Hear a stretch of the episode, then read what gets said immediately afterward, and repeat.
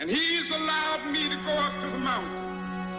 And I've looked over and I've seen the promised land.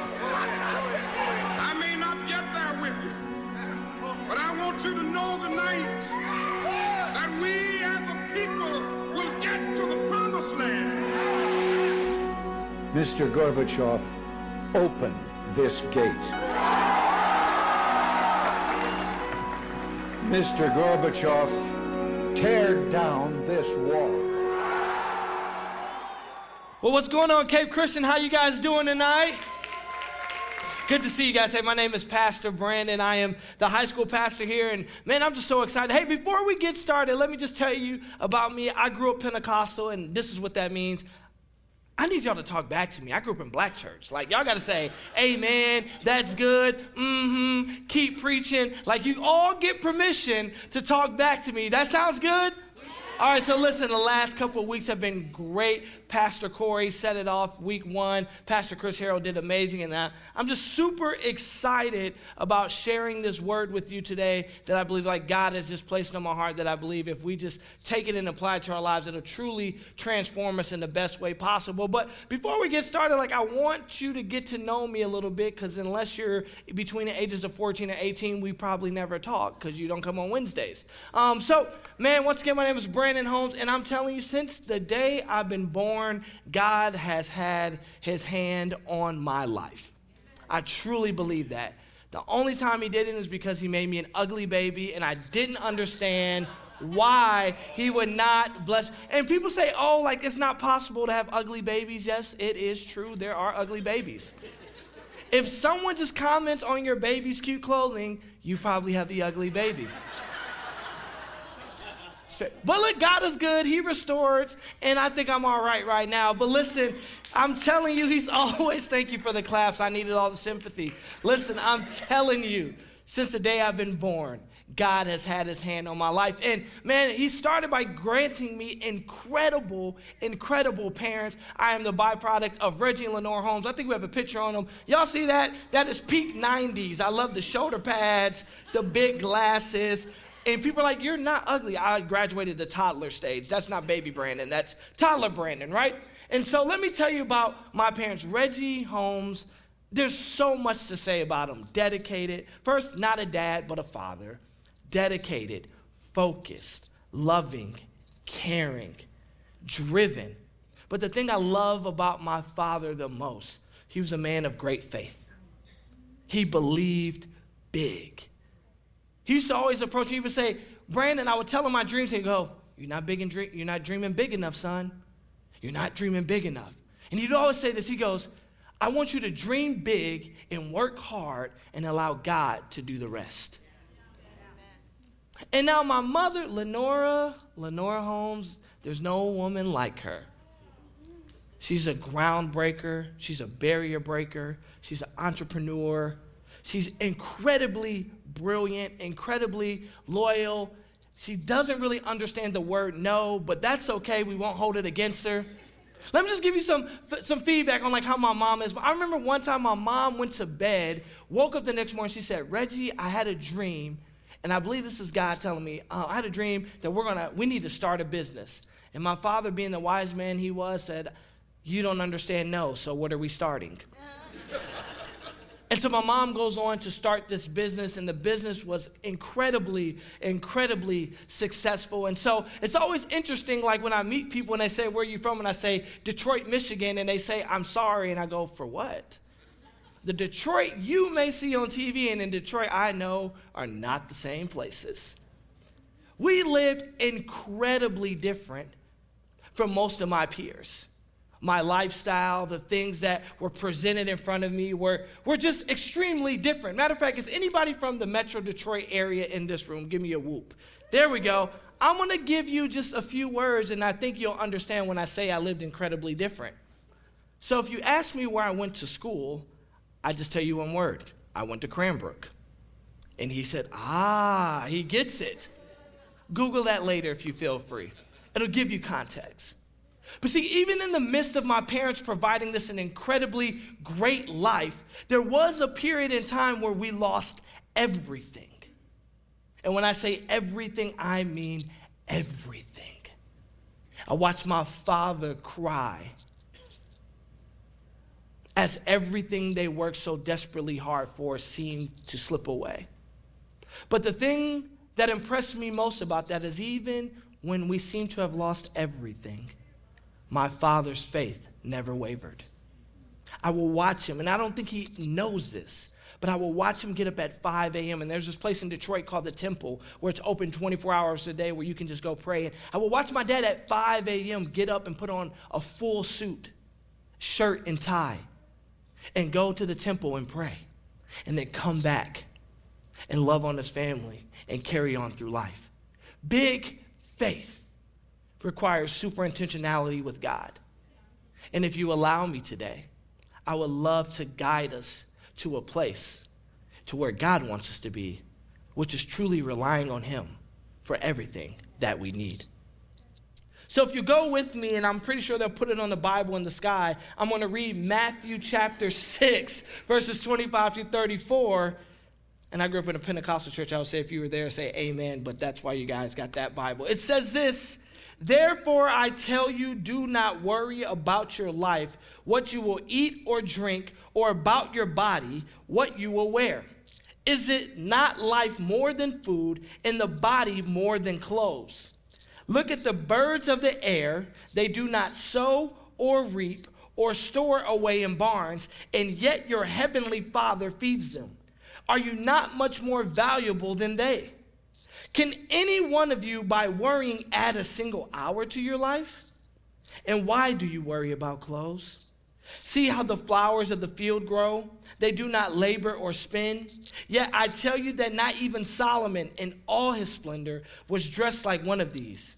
If that is how God clothes the grass of the field, which is here today and tomorrow is thrown into the fire, will he not much more clothe you, you of little faith?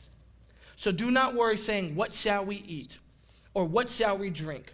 Or what shall we wear? For the pagans run after all these things, and your heavenly Father knows that you need them. But seek first his kingdom and his righteousness, and all these things will be given to you as well. Therefore, do not worry about tomorrow, for tomorrow will worry about itself. Each day has enough trouble of its own.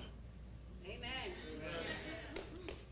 So when we read that, it's, it's hard to really fully accept that because, guys, we are consistently bombarded with stressors. Where am I going to school? Am I going to get the job? Who am I going to marry? Why do my kids never listen? How am I going to pay that bill? So when we read this passage from Jesus, we're like, Jesus, of course it's easy for you to say that. I mean, because your dad is God. And actually, you are God in the human flesh. So, of course, it's easy for you to say that. But here's what God or Jesus is trying to get us to understand. Here's what he wants us to understand, family. Your worries do matter. I'm going to say that again. Jesus wants you to understand your worries do matter.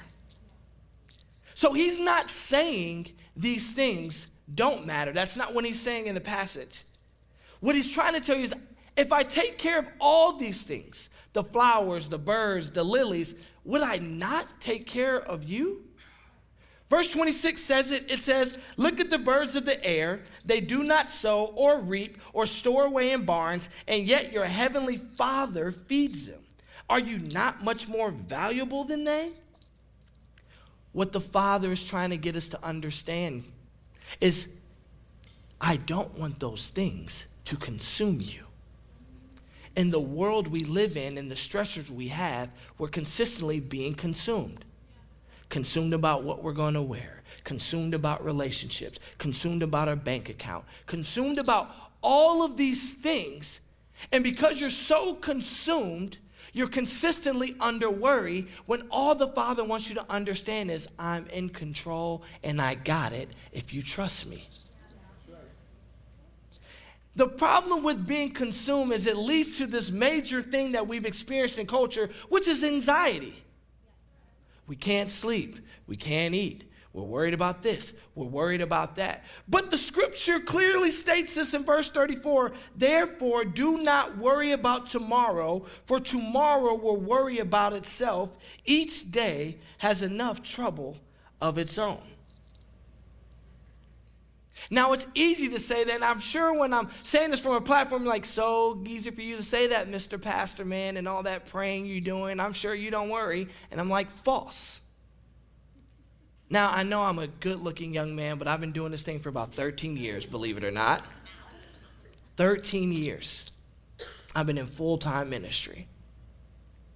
And for about the first 10 to 10 and a half, let me tell you, I knew that scripture, but I couldn't live it. I was consumed with status.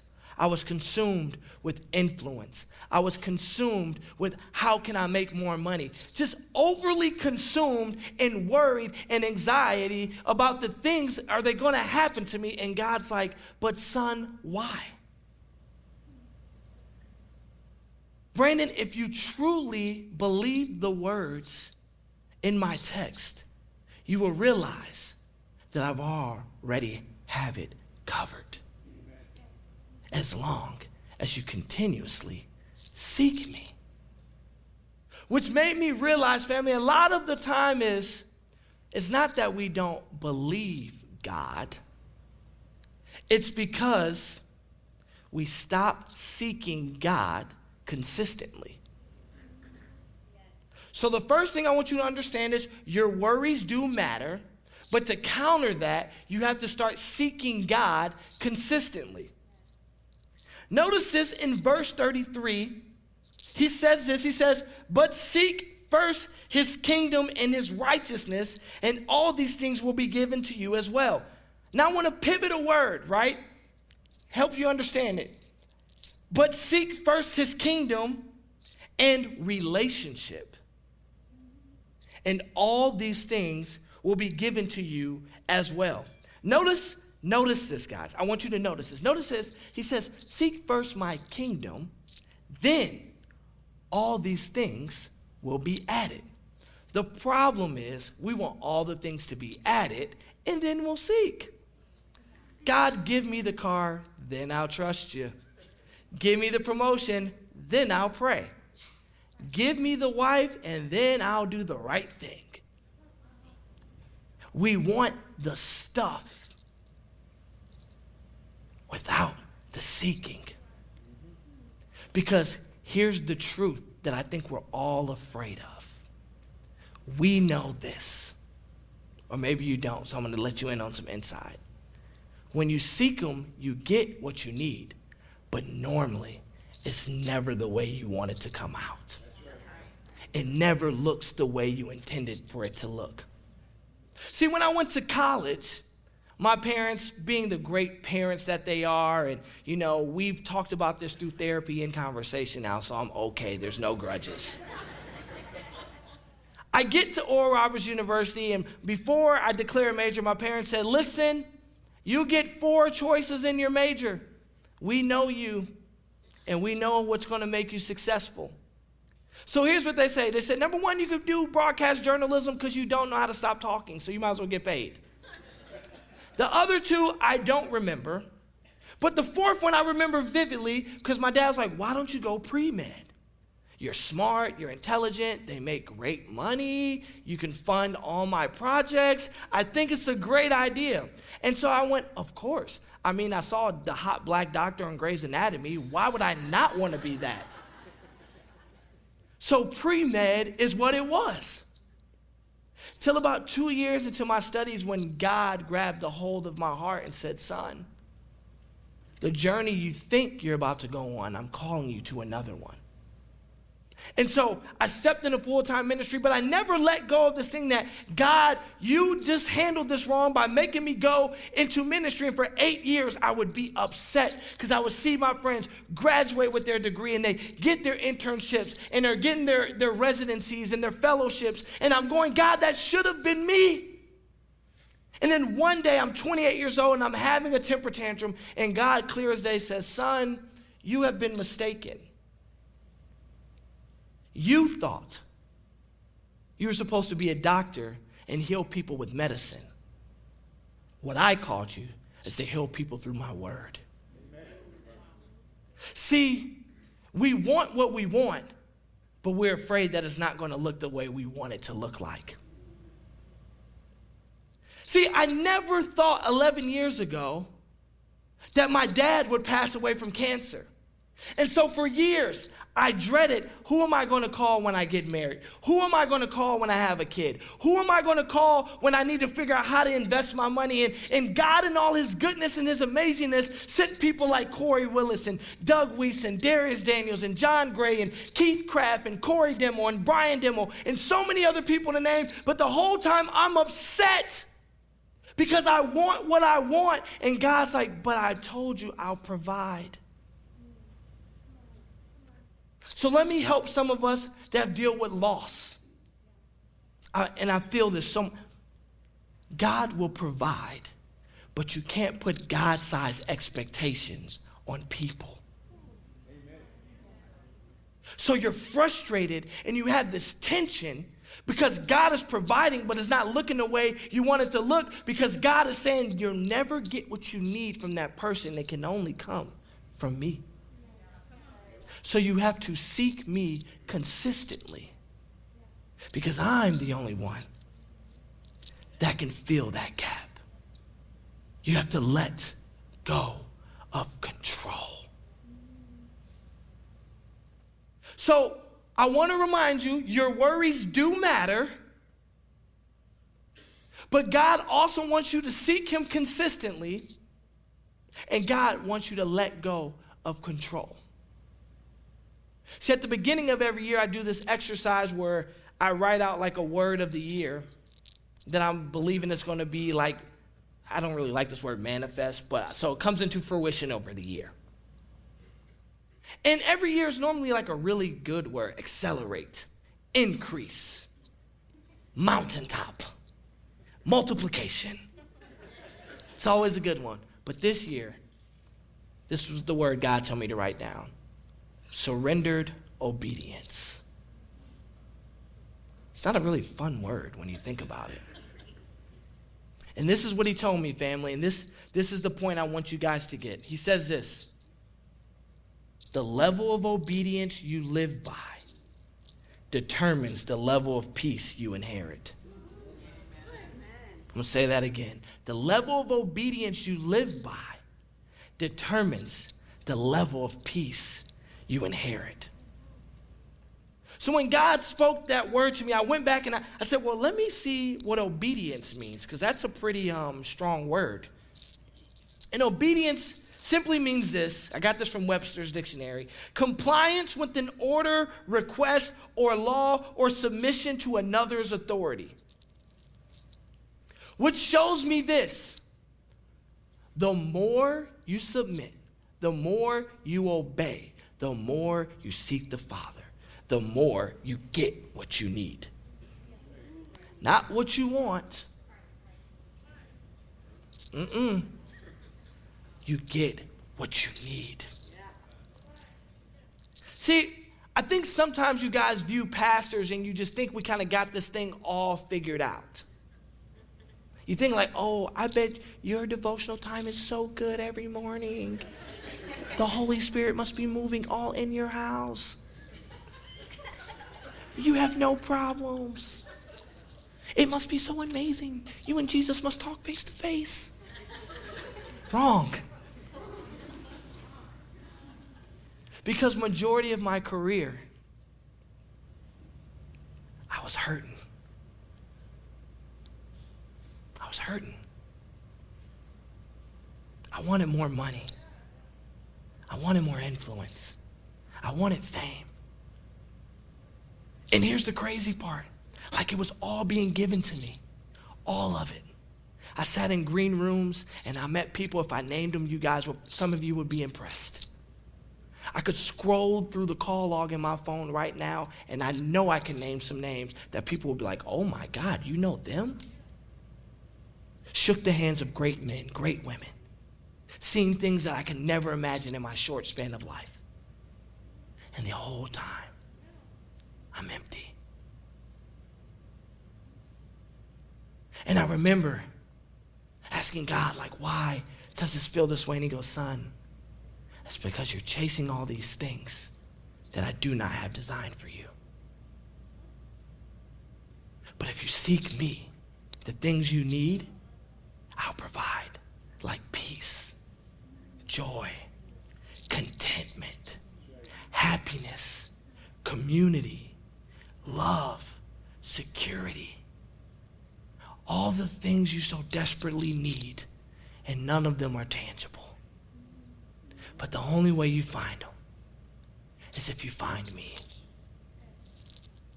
See, there's this quote that a mentor sent me a couple years ago. It says this It says, People may spend their whole lives climbing the ladder of success only to find once they reach the top that the ladder is leaning on the wrong wall.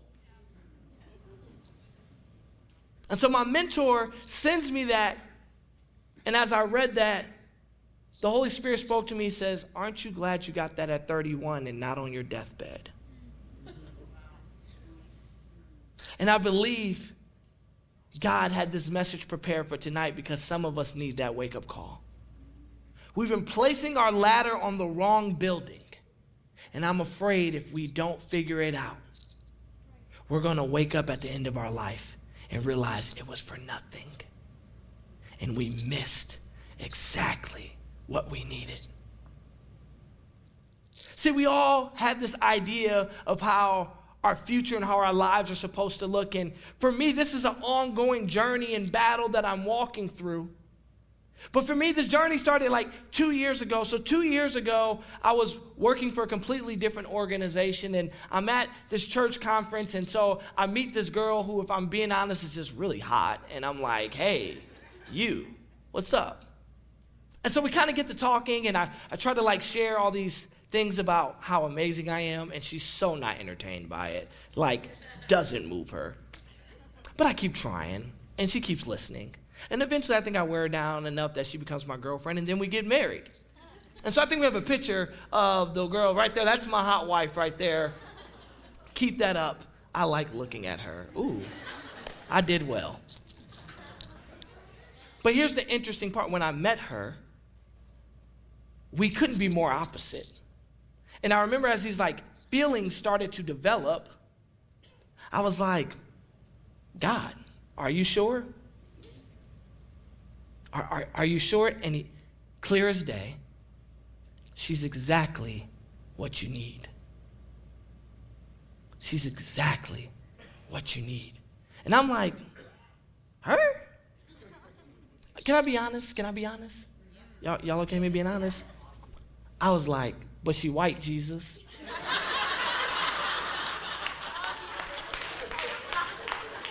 Y'all said I could be honest, man. I have nothing against white people. I love white people, of course. Of course. That clip cannot go viral. Pastor doesn't like white people. no, no, no. I'm like, oh, I'm supposed to, you know, black love. It's, it's a big thing going on at the, just, right? But God's like, she's exactly what you need. And if I'm going to do some things through you, that's exactly who you need to be with because the things that she brings to the table, it all works in what I'm trying to do. So let me just help some like singles in the room. Before you date somebody, pray about it. Before you marry somebody, pray about it. Some of y'all are already stuck, so you need to pray to work that out. But pray about it. But here's the beauty when I say God gives you exactly what you need when you invite Him into every aspect of your life. Because next to my white woman is another beautiful older white woman. Um, and that's my mother in law, who's single, by the way, if there's some older gentlemen here. Here's the caveat you got to have money. We don't take broke people in our family. Um, by her request. She's to kill me when she sees this. But that woman the entire time I'm trying to navigate this, as I'm, do I still stay in ministry, would call and say, Son, I don't think you should give up yet. I think God has something that He needs you to do in the kingdom, and you need to seek Him. No, I'm done. I'm done. I tried doing the church thing. She, son, I think, matter of fact, I know you need to seek the Father because he has something for you. He has exactly what you need. Patty, I'm done. And we did this back and forth for months on end. But thankfully, my mother in law is at times a stubborn woman. And let me tell you why this matters for you to seek the kingdom and to seek what God has for you. Because she models it so well. And because she saw what God had for her, she ended up in this town of Cape Coral, Florida. She stumbled upon this school, this church in a middle school called Cape Christian Fellowship. Because she sought God, the door opened and she's been on the staff for 20 years. And because she sought God and what He wanted for her life, her faithfulness led me to my purpose. So seeking God isn't just about you, but there's blessings for other people attached to it. Thank you. So it's super important to consistently see. I'm not saying don't worry. Sometimes those things happen. But in the midst of your worry, are you seeking the Father? Now you might say, Well, Brandon, this all sounds good. Can you please tell me how I'm supposed to do this? And I get it because I'm a practical guy. So here's are three things that I believe if you do, this helps you navigate seeking the Father. One, you have to always ask yourself, what am I consuming? Do an audit of what you're allowing in your life. Listen, I love Drake. I can sing about every record that man has put out. Kiki, do you love me? This is the older crowd. Y'all aren't rocking. That's okay. The 1015 is going to eat that up tomorrow. But in this season of life, I realized I need to eliminate some of these things and spend more time in worship so I can hear from the Father. It's not bad. I just know I needed to do an audit and be proactive about what I'm consuming so it can help me get closer to the Father. I don't need the distraction. So, what are you consuming? You have to do an audit of what you're allowing in your through your mind, through your ears, through your eyes. Number two, see, what am I consuming? One. Number two, where in my life have I set aside time for God? Is he on the margins or is he in the middle? Pastor Corey gave this wonderful example. You know, when you're in the office and you know you need to ask a quick question, what do you, you go, hey, can I steal five minutes of your time? Can I, can, I, can I steal five minutes of your time? And then there's other meetings that you got the Google Calendar invite, you hit yes, it sends the notification 10 minutes before your meeting. You're like, crap, I forgot about that meeting. Ah. But that's how we treat God sometimes. God, can I just steal like five minutes? Can I steal a few minutes? Here, let me steal a few minutes. Instead of properly setting time aside so you can spend it with your Father. And so here at Cape Christian, not too long ago, we started this thing called the 21 Days of Prayer, and there will be right in the lobby, and they look like this. Maybe some of you have walked past this book the last couple weeks. Maybe some of you only got to day two and you forgot to pick it back up. But this is a reminder move him from the margins to the middle. Make him the center of everything. So, first thing, what you're going to do is, what am I consuming? The second thing is, where in my life have I set aside time for God? And the last one is, is this leading me closer to Jesus or further away from him? I weigh every decision in that balance. Every relationship gets weighed in that balance. I don't take a job. I don't take an opportunity. I don't take on friends unless I weigh it in that balance. Everything we do should be leading us closer to Him. And guys, I'm going to tell you this, and I promise you I'm landing this plane. It doesn't come without some sacrifice. Y'all gave me permission to be honest, so this is my last honest, transparent thing. See, my mother in law's faithfulness, because she consistently sought after God, all that happened, it opened up this opportunity and this door for me to be here. But I almost even messed this up. See, when Pastor Corey and Pastor Bobby, we all met, it went well, it went great, and we loved each other, and we high fived, and um, it was going great. And then they, they send me the offer letter. And I opened up the email and I said, Oh, that's not adding up, brother. Now, I'm, I'm taking care of Will, guys, so don't, don't take it that way. But where I was coming from, I was taking a major pay cut. Major big.